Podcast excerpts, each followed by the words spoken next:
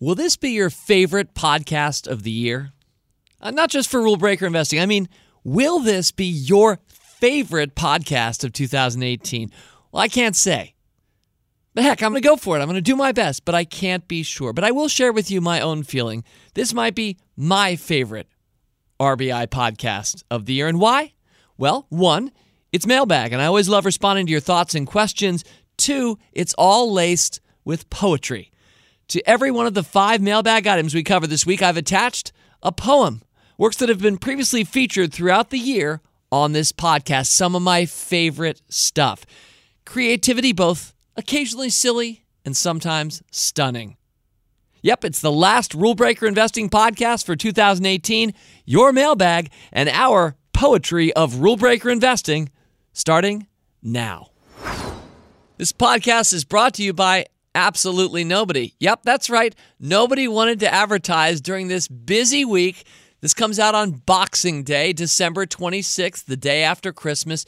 And I can imagine that our sponsors thought nobody's going to be listening on December 26th. And so, in place of our normal sponsorship, I just want to say thanks for listening. It is a really busy time of year, but we've never missed a week in three plus years of doing this podcast, fresh content every week, and we're definitely not skimping with the final podcast of 2018. So I'm not going to thank any sponsor this week. I'm going to thank you. It's the Rule Breaker Investing Podcast with Motley Fool co founder David Gardner. All right, welcome back to Rule Breaker Investing. I'm delighted to have you joining with me here the final week of 2018, a year of market ups and downs. And since I'm taping this ahead of time, that's right, my producer Rick Engdahl and I have prepared this for you, but we whipped this up some days back so that we ourselves could be enjoying this holiday week with our families. And in my case, I'm even on the way to London somewhere right around the time that you hear this podcast.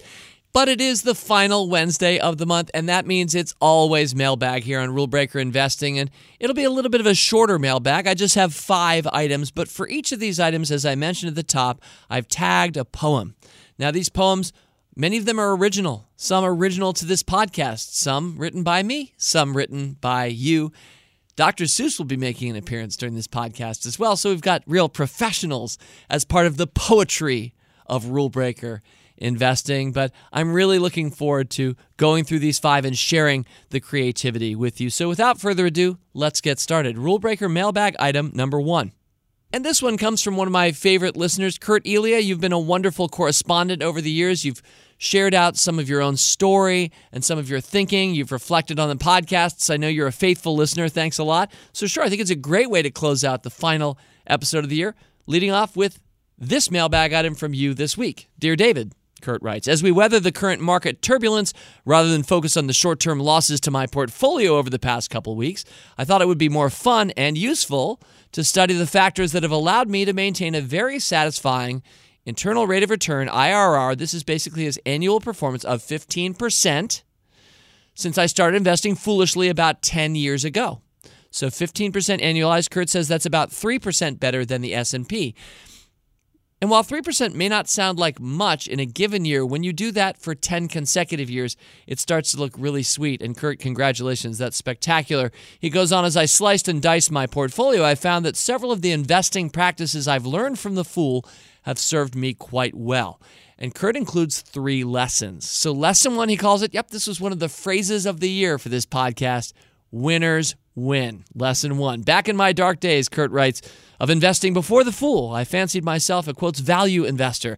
I enjoy looking for good deals in my regular purchasing decisions, so I figured it made sense to look for bargains on stocks too. Sadly, this resulted in a quotes water the weeds investing strategy that led me into many quotes value traps. Since switching to the rule breaking approach of watering my flowers instead, I've been able to achieve the market beating results noted above by adding to my winners. To test this, I calculated a ratio for my winning stocks versus my losing stocks that represented how many times I'd purchased each stock. As you can see, my better performing stocks are definitely the ones that I have also made multiple purchases of more often. And he includes a table, and I'll summarize it briefly. Kurt basically shows that stocks that have lost money for him, his bottom 20, he made 1.4 purchases. And then the exact opposite, stocks with over 100% total return, his top 16, he'd made 2.3 purchases per stock. And it was a pretty even gradient from the bottom to the top. The better the stocks had done for him, the more purchases of the stock he'd made. And that is indeed very rule breakery of you, Kurt. Very foolish. Lesson number two, he said, pull the weeds, but do so with caution. Like you, Kurt goes on, I don't sell stocks very often. When I do, it's usually only when I'm forced to by a corporate buyout or when I believe the facts of my original thesis around the business no longer hold true. Over the years, I've been frustrated by the fact that even when I sell a company for the right reasons, those stocks continue to rise after I sell them about twice as often as they drop. And I just have to insert here, isn't it wonderful by scoring yourself and what Kurt's doing? You can learn so much, you gain so much insight through the act of reflection. It makes me happy just thinking back to last week's podcast where I reviewed two of our five stock samplers. If you didn't get a chance to hear it, I hope you'll go back and listen because we are constantly reviewing and reflecting, not just on the numbers of our performance, good or bad, but specifically on the lessons that we can learn. We get so much smarter by paying attention and keeping score. Anyway, let's go right back to Kurt's letter. So I decided to dig deeper into the numbers to see if I should just stop selling altogether. And here's what I've found. On average, the stocks I've sold in my portfolio have risen a whopping 53% in price since I sold them. So far, not good. But then it occurred to me that there were wide variations in terms of how long it had been since I sold these stocks. And so I calculated the annualized movement that each stock had made since the date that I sold it, and I got 13%. Less painful, but still pretty close to my long term portfolio return of 15%. And I'm going to abbreviate here, but Kurt then goes on to say that a fair amount of this selling was just in the past couple of years, which have been really strong. Anyway, lesson three, finally, I kind of already spoilered, spoiled this one. Lesson three keep score. Kurt concludes this whole exercise has reinforced for me how important it was that I continue to keep track of all of my past investing decisions and results so that I can objectively assess what is working and what is not, and hopefully continue to learn to do more of the former, that is the working part, over time. Market volatility breeds emotion, but analysis of my investing statistics breeds rational thought and learning. Thanks for all you've done and continue to do to make me and my fellow fools better investors, full on Kurt Elia. Well, that note really spoke for itself. I don't think I have to give much of a response, Kurt, so I'll just say, fool on back to you. Thank you. And you've just triggered our first bit of poetry from the poetry of Rule Breaker Investing. And yep, I shared this in an earlier episode, it was Great Quotes Volume 9, which we didn't do too long ago, and it's Dr. Seuss. And it's the opening of his book, McElligot's Pool, which was once suggested to me many years ago by a fellow fool, one of our members, at a member event. He said, Have you really, have you ever read McElligot's Pool? And I think I said at the time, No, I haven't. I mean, I've read Green Eggs and Ham, who hasn't read that? And I've read, and Frankly, this is a pet peeve of mine. I never really liked that much Oh, the Places You'll Go. And I realize people love the book, and I'm sorry, but it, it didn't work for me. But I, I generally love Dr. Seuss, but I've not read McElligot's Pool. And this member said, Well, you should. And then I did. And here's the first stanza, page one. Young man, laughed the farmer, you're sort of a fool. You'll never catch fish in McElligot's pool. And I love that book because it's all about, I mean, it starts right there with somebody that I think is kind of like you and me. The first time we think about buying stocks directly, the world, in the form, in this case, of a farmer, somebody older than we are, presumably wiser, and they're laughing at us. Young man laughed the farmer, You're sort of a fool. Well, that really works for the Motley Fool. I mean, that line fits really well with you and me. You're sort of a fool. You'll never catch fish in McElligot's pool. You'll never beat the market, laughs the farmer. And yet, we've found throughout the course of our 25 years as a business and really throughout my 52 years of life, and I've had some great exemplars like my father who beat the market before me, or how about Peter Lynch, whose books I read and loved, or Warren Buffett, who's done a pretty good job beating the market. Turns out you can do it. And it's not even that hard. And so, whether you're a little boy with a fishing rod or somebody a little bit more mature with a brokerage account, I encourage you to take that risk. Don't listen to the farmers out there. Well, these kinds of farmers, there's some really good farmers out there too, but don't listen to people laughing at you, telling you that this is a waste of time. It really is not. And Dr. Seuss knew that too. All right, mailbag item number two. Another great note. This one from Ryan Dabieri. Dear David, I've been following you, your brother, and Bill Mann since around 2000. The collective Motley Fool advice came at the perfect time in my life, early 20s back then, and it served me well. I have a long term and consistent investing temperament. I don't get rattled by the daily business news cycle, and I've made it a habit to live below my means. I'm doing my best to pass this mentality on to my two sons, who are now five and seven. The story about your dad giving you your entire inheritance when you came of age struck a chord with me. And yep, I've told that story before. I'm sure I'll tell it again on this podcast, but it was an incredible gift that he gave us at the age of 18 when he said, Here you go, David and Tom and our sister Mackie. Here you go. This is all you're ever getting from me. Anything that I have left when I die, fortunately, he hasn't yet, goes to your kids. It skips a generation. So, be fruitful, multiply, don't screw up this portfolio. And we sure tried not to, but it was an incredible gift. So that's what Ryan's referring to. He goes on, I am blessed with the means to be able to follow that example so that my sons can start their adulthood debt free and with some seed money that they could use to start a business, put down toward a house, etc. Not only would this provide them options that I never had, but it also would serve as a constant reminder for me to do my best to encourage them to be good, responsible, self sufficient young men who will be properly prepared for this gift and adulthood. And if they blow some of it on an expensive sports car, well, Ryan goes on, I know of at least one other who was able to recover from this sort of indulgent and fiscally irresponsible decision with a little winky emoji because he is indeed referring to me and my own admission that one of the first ways that I spent money was that I bought a sports car in college. And while I don't have any regrets about it, it certainly wasn't the best mathematical move for me. So cheers and touche, Ryan. He closes If we wanted to do something similar to what your dad did for you and Tom, what would you say is the appropriate amount in today's dollars? I figure I have about 15 years. How would you suggest I start building up their early inheritance? And here's my response, Ryan. It's a simple one as much as humanly possible. I would go for it. I would go all out. Now, I realize some people will be thinking, that's not right for me, or that's not right for my family or my kids. We used to have a wills and estates guy who wanted us to reduce what we are going to leave for our kids because he he was reflecting on his own kids and he basically was saying with a smile things like i don't even trust them with that money. And that was sort of his attitude and i totally understand. I'm sure that worked for him.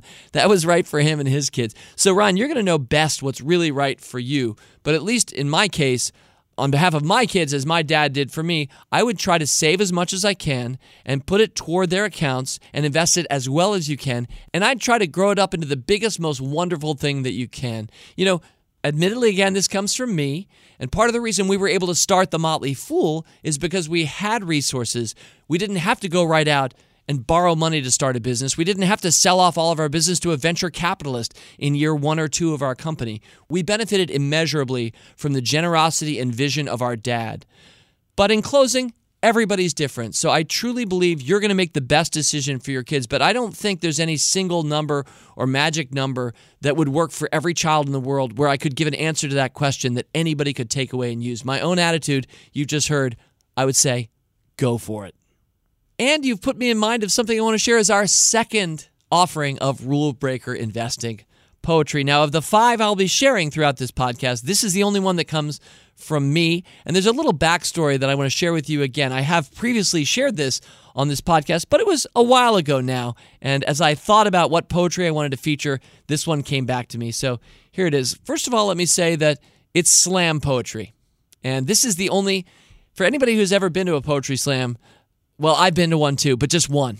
And the one that I happen to have attended was at the Conscious Capitalism CEO Summit a couple of years back. And the person who was coaching us is actually a very famous slam poet.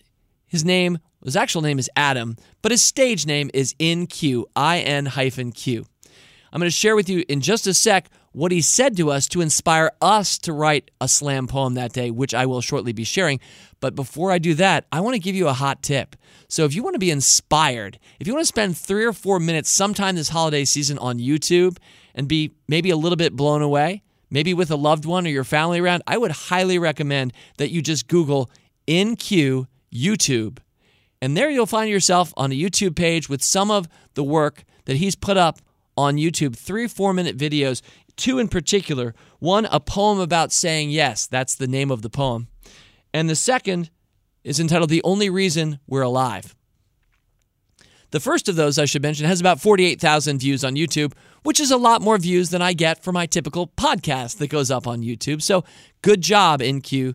That one's pretty great. And it really is. You're going to enjoy a poem about saying yes. But the second one has 2 million views on YouTube.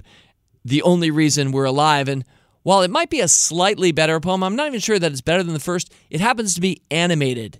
It's a voiceover as he reads it. And so I think what that proves to us is that if you add a little bit of animation and turn something into a Pixar like thing, you're going to get 2 million views on YouTube. Whereas if you just kind of do it yourself on stage at a TEDx talk, you're only going to get 48,000 views. Both are great. I recommend them to you. So, what did IN-Q say to us that day?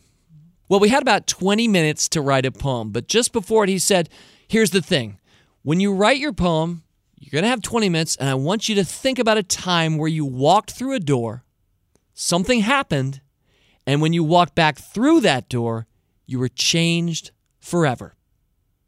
And he said, It's, it's not going to be something that probably happened at the office. I mean, it could be, but he said to us, Think a little bit bigger, think outside of your normal space.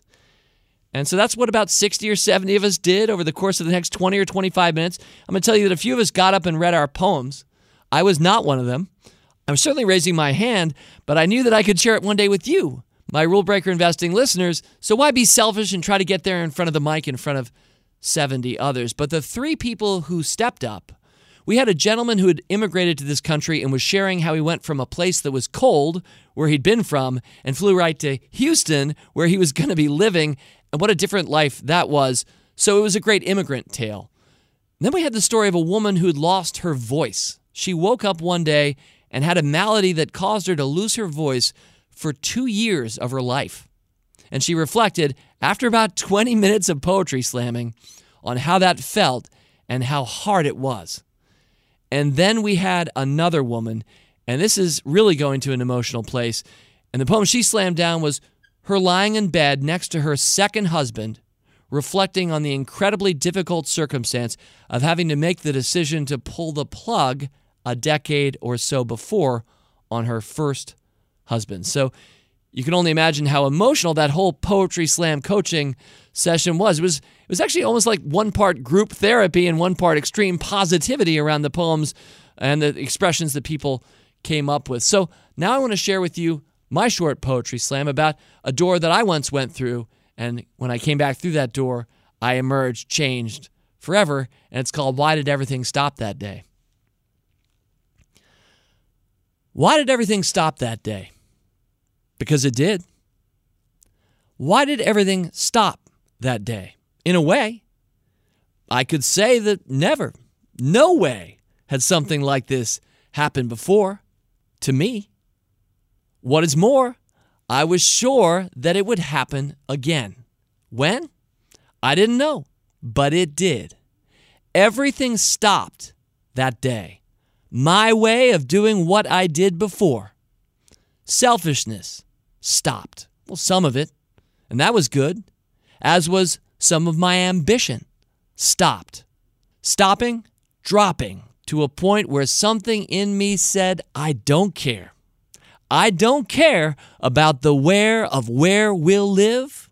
I don't care about the who of who you'll be. You'll be you. And that is enough for me. Stopped.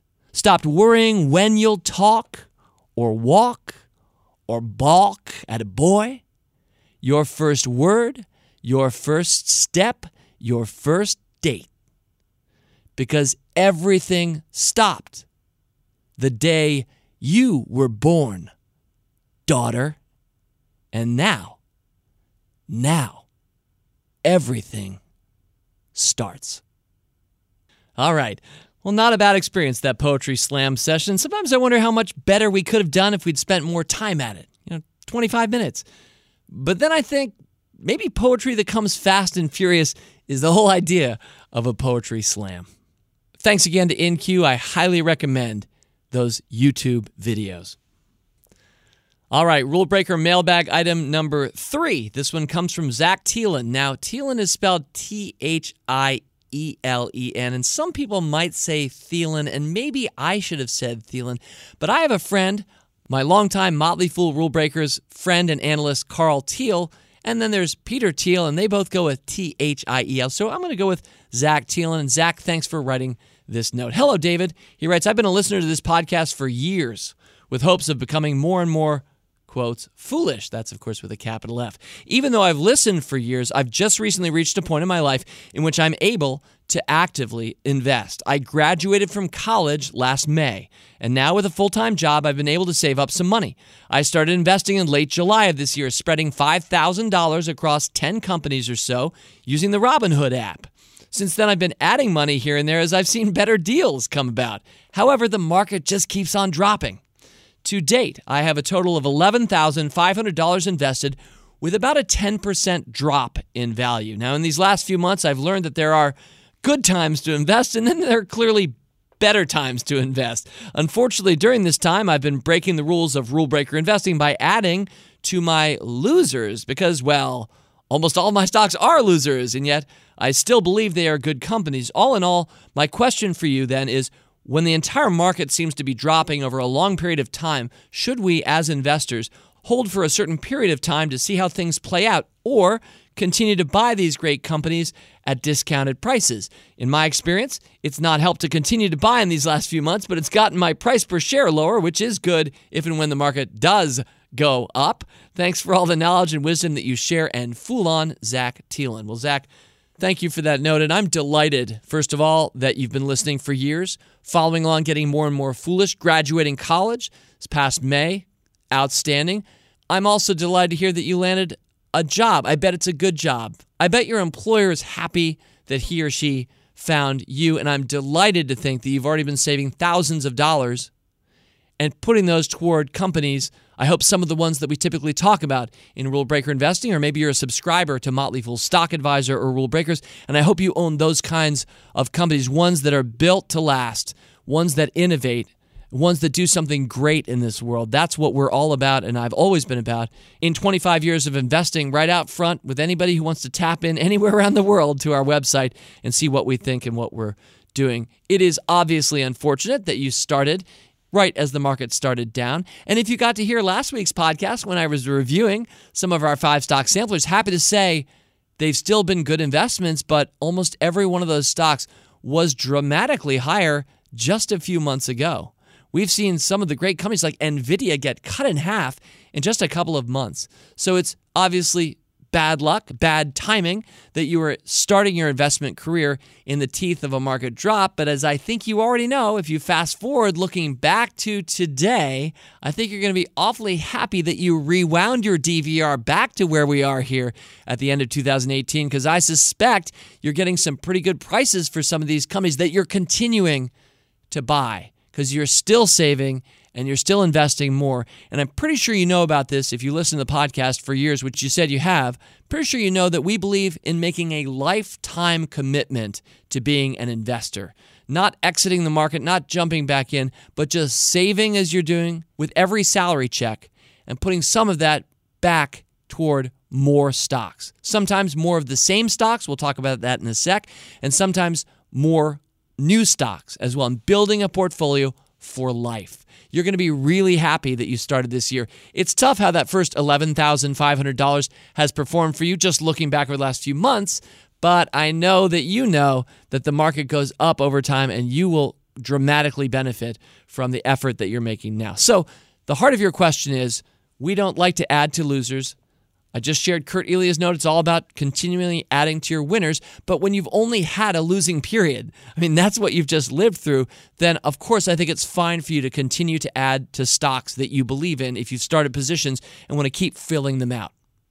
I personally think a good aspirational goal is to get from zero stocks, which is where we all start as new investors, to 15 stocks as fast as possible. You might have already done that.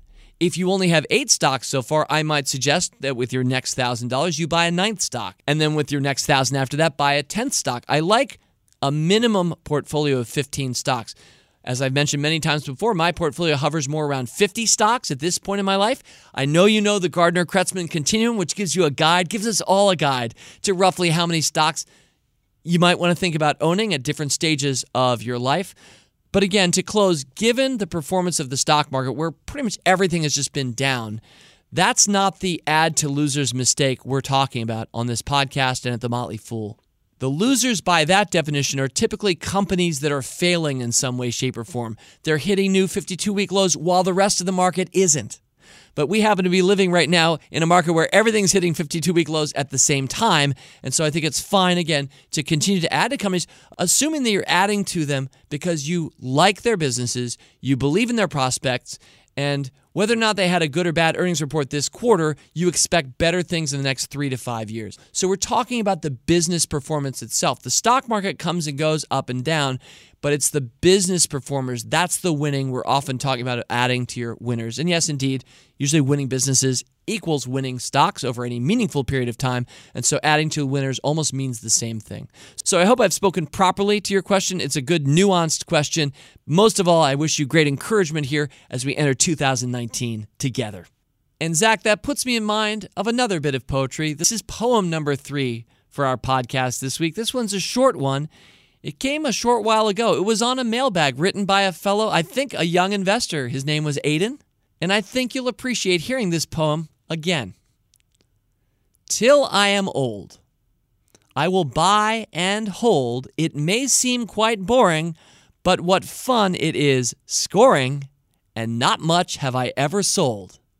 The market may change and others may sell, but I have held on and I have done well.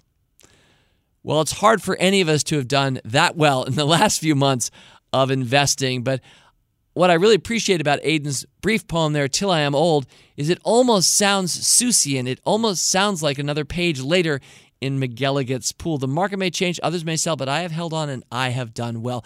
And I trust that you and that young fellow with a fishing rod in McElligot's pool are birds of a feather. So thank you, Aiden, and thank you, Zach, for your note.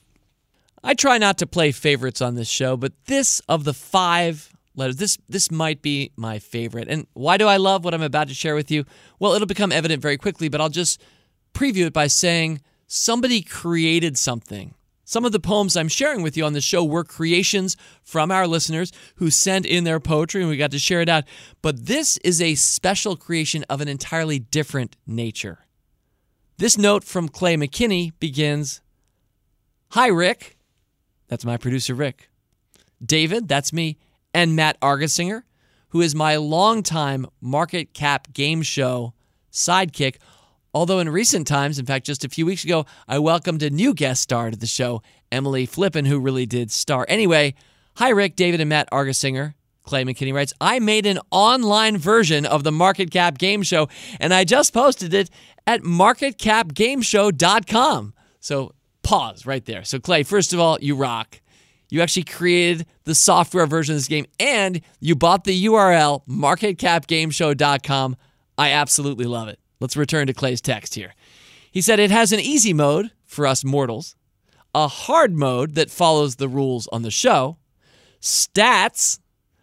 Clay says my batting average is less than 200, sadly and a way to customize the list of stocks on which it quizzes you. On the About page, I give you credit for making up the game, and I direct users to the Rule Breakers podcast and the newsletter. Thank you so much for the inspiration, for the podcast, and for all that extra money in my retirement account I have from listening to you these past few years. Clay McKinney. Clay, goes without saying, you rock. I've already played the game. I went to your lovely site.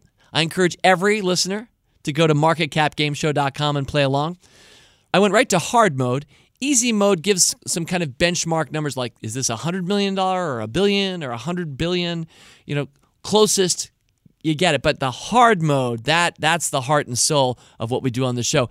That's where you have to guess the market cap unaided within 20% either way. And Clay, you made that the hard mode. I appreciate it. I went right to hard mode because that's the only way I'll play this game. And you randomized the stock for me, which is, I think, how this works. A company I'd never heard of, Plural Pluralsight. Ticker symbol is PS. You even include a little snippet about what the company does.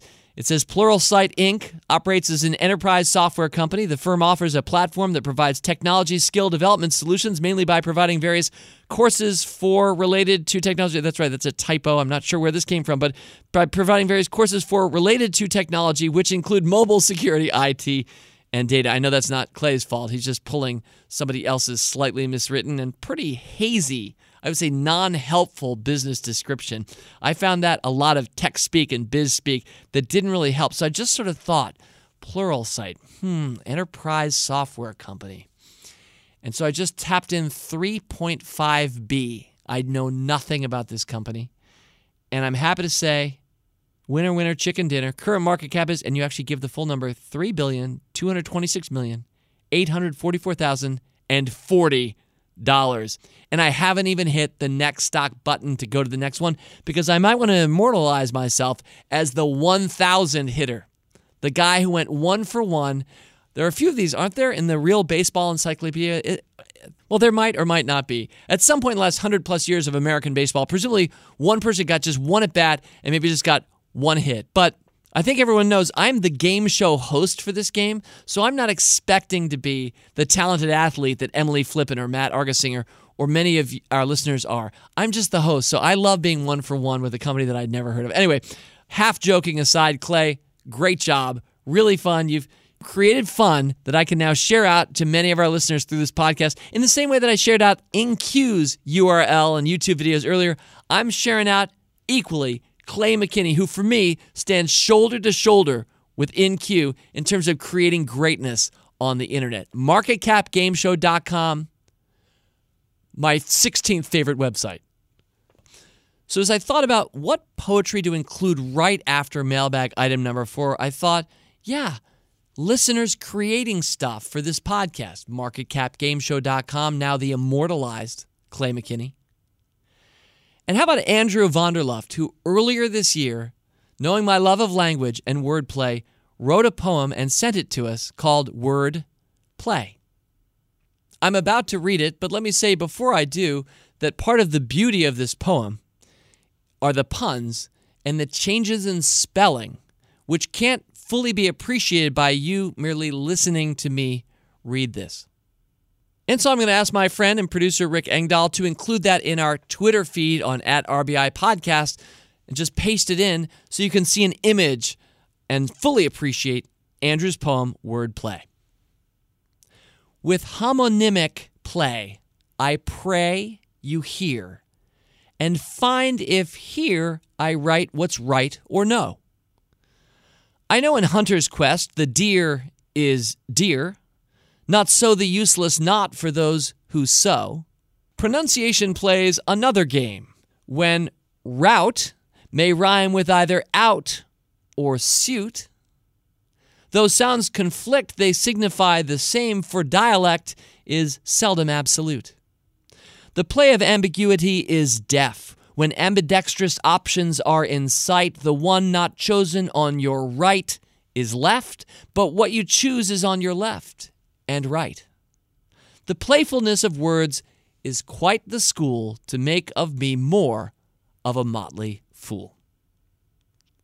Thank you, Andrew. And finally, rule breaker mailbag item number five. This one comes from Wade Cherry in relatively nearby Reston, Virginia. Hello, neighbor. All right, Wade writes You mentioned at one point relating sports and games to investing. As I was thinking about what you said, specifically about poker, as that's a game I enjoy, Wade writes, I do think there's a good lesson to be gleaned from the game of poker. As poker is at its core a game of statistics, I like to think about investing similarly, like placing a bet and not knowing what the future holds. Buying a company is analogous. While you don't know what will happen, your analysis has convinced you that your play slash investment is, to use a poker term, a positive expected value. But even if your analysis is correct and you have a high percentage chance of making money slash winning, you may actually lose money. Just because you lose money on an investment, you should keep in mind that your investment may still have been the correct decision of the time when you purchased shares. While you should reanalyze investment losses, don't convince yourself that you must find your quotes mistake. It may never have been a mistake, and I believe this is a good lesson to remember. I'm going to pause there just for a sec before going to the end and say that was a great point that Peter Lynch made in his book, One Up on Wall Street. He said, just because a stock went up doesn't necessarily always mean that you had it right. You may have been a little lucky, and just because a stock went down doesn't mean you had it wrong. And for me, there's always going to be a balance between agreeing with Lynch on that point, while at the same time, on the other side, making sure that outcomes we really do pay attention to them and respect them. So, in a broad sense, if it went up, you were right. And if it went down, you were wrong. But in a more subtle and nuanced and true sense, sometimes when we're right, we didn't necessarily deserve to be right. And sometimes when we're wrong, we didn't deserve to be wrong. So, great point, Wade. He goes on, closing I've listened to every RBI episode since day one and feel that not only do I have a better grasp of investing, but a better worldview. It's wonderful to be able to listen to you without any political undertones, something that seems increasingly rare nowadays. I love how you sprinkle literary comments and naturally some Shakespeare into the mix, and I must say that ironically, some of my favorite podcasts have been the ones that aren't about investing. I'm a gamer, so I enjoy listening to your Christmas board game specials, but your podcast a few years ago about American values may have been the best. And I still remember the values liberty, enterprise, justice, resilience, and generosity. I don't have a question for you, Wade closes. I'm simply happy to be listening and enjoying your podcast. Cheers and thank you for suffering a fool gladly. One of my new besties, Wade Cherry. Well, as I prepare my final bit of poetry to end this podcast, I just want to say whether it was the Omega of Wade Cherry or the Alpha of Kurt Elia or everyone in between, and the many who wrote in and I couldn't feature this podcast, and the many who never do write in. You just listen and you learn, I hope, and, and you share it out. And I hope you act and that you act better as a consequence of the work that we do on this podcast. And before I close with what I try to present on this podcast every year, my reading of another user submitted poem, Why We Invest, I want to make sure that I thank my producer, Rick Engdahl. He's an outstanding resource. He's done pretty much every single one of these podcasts every week. Occasionally, we'll have somebody uh, else talented sub in. I'm almost embarrassed that I just called Rick a resource because that's not really how I think about him. I think about Rick as a friend and somebody who's been at the Motley Fool, it seems like almost as long as I have, and somebody with multiple talents, whether he's thinking about how to do the Motley Fool brand better, how to add fun. He's a musician, he's a great photographer, he does photo shoots of me, or produce most of these podcasts. And while I don't spend time doing credits and rolling the credits every podcast like some others do, I want Rick to know, and I know that he's hearing me right now, that I deeply appreciate his efforts uh, every week to bring Rule Breaker Investing to all of you. One little admission on my part, which I occasionally mention, just kind of talking out the side of my mouth at a member event, letting a few members know, I constantly start and stop during this podcast. And I do things like this three, two, one. Let's take it again, Rick, because I, I want to try to hit the mot juste every single time. I think it just leads to a better podcast. But sometimes people overrate my eloquence because they think that I speak continuously in full sentences without ever stopping. The truth is, every single week I start and stop a few dozen times. And part of what Rick does is he pulls out all those starts and stops. I think one podcast, maybe like two and a half years ago, I was listening to it after having done it, and I heard myself live on that podcast go three, two, one, because Rick once out of 10,000 times missed me doing that. And it was hilarious to me to hear broadcasting to you in this podcast. I just go three, two, one, and restart right in the middle of that one podcast. But uh, so that's part of what Rick does every week is he takes out all my starts and stops to create the best end product, which is what I'm always shooting for for you. Three, two, one, go. All right, well, every year at this time, I share with you one of my favorite haikus. It's not just a three liner, though, it's an extended form of haiku. It's one haiku after another in stanzas, and it was submitted by a longtime Motley Fool member, actually a family. In fact, I do believe it's a pair of two sisters who just took the appellation within our community, Captain Haiku. So before I launch into their haiku, Why We Invest, I'll just mention that they were reacting to something that I had written before. One of the introductions to one of our monthly newsletters at the time. I think it was Rule Breakers, and it was my Why We Invest column. So I'm going to just read the part that they're referencing, pause, and then go right into their poem. And this is how we're closing it out. So let me just say right now, let me be the first to say, Happy New Year. And thanks a lot for listening. Let's have a great year in 2019. Okay. So here's what I wrote I wrote, Here's why we invest for our children and grandchildren. Because our parents and grandparents did and made our lives so much better. Because every dollar we invest supports the companies and businesses we admire. Because we love and celebrate ownership. And we believe this world will be far stronger for more owners, not more renters. Because the academics are wrong. Because with Arthur O'Shaughnessy and his ode, we are the music makers and we are the dreamers of dreams Investing is our instrument, and making dreams come true, sorry, Disney, is a very real Motley Fool goal. I see it happen with amazing testimonials, bull market or no, every day on our discussion boards. And now here comes Captain Haiku. Sorry, can't truncate. Each word has import and heart. Not selfish, we build. Many years gone by, hard work, hard times, good times too. Haiku needs little. Why do we invest? So that our hard work endures beyond our short years, so that our children start their journeys on a hill and see the mountain. We build battlements that endure, shelter others from the worst of storms. We launch sturdy ships. We will not see the far shore but have no regrets. We are a small part of all we set in motion, and thus we invest. As always, people on this program may have interest in the stocks they talk about, and the Motley Fool may have formal recommendations for or against. So don't buy or sell stocks based solely on what you hear. Learn more about rulebreaker investing at rbi.fool.com.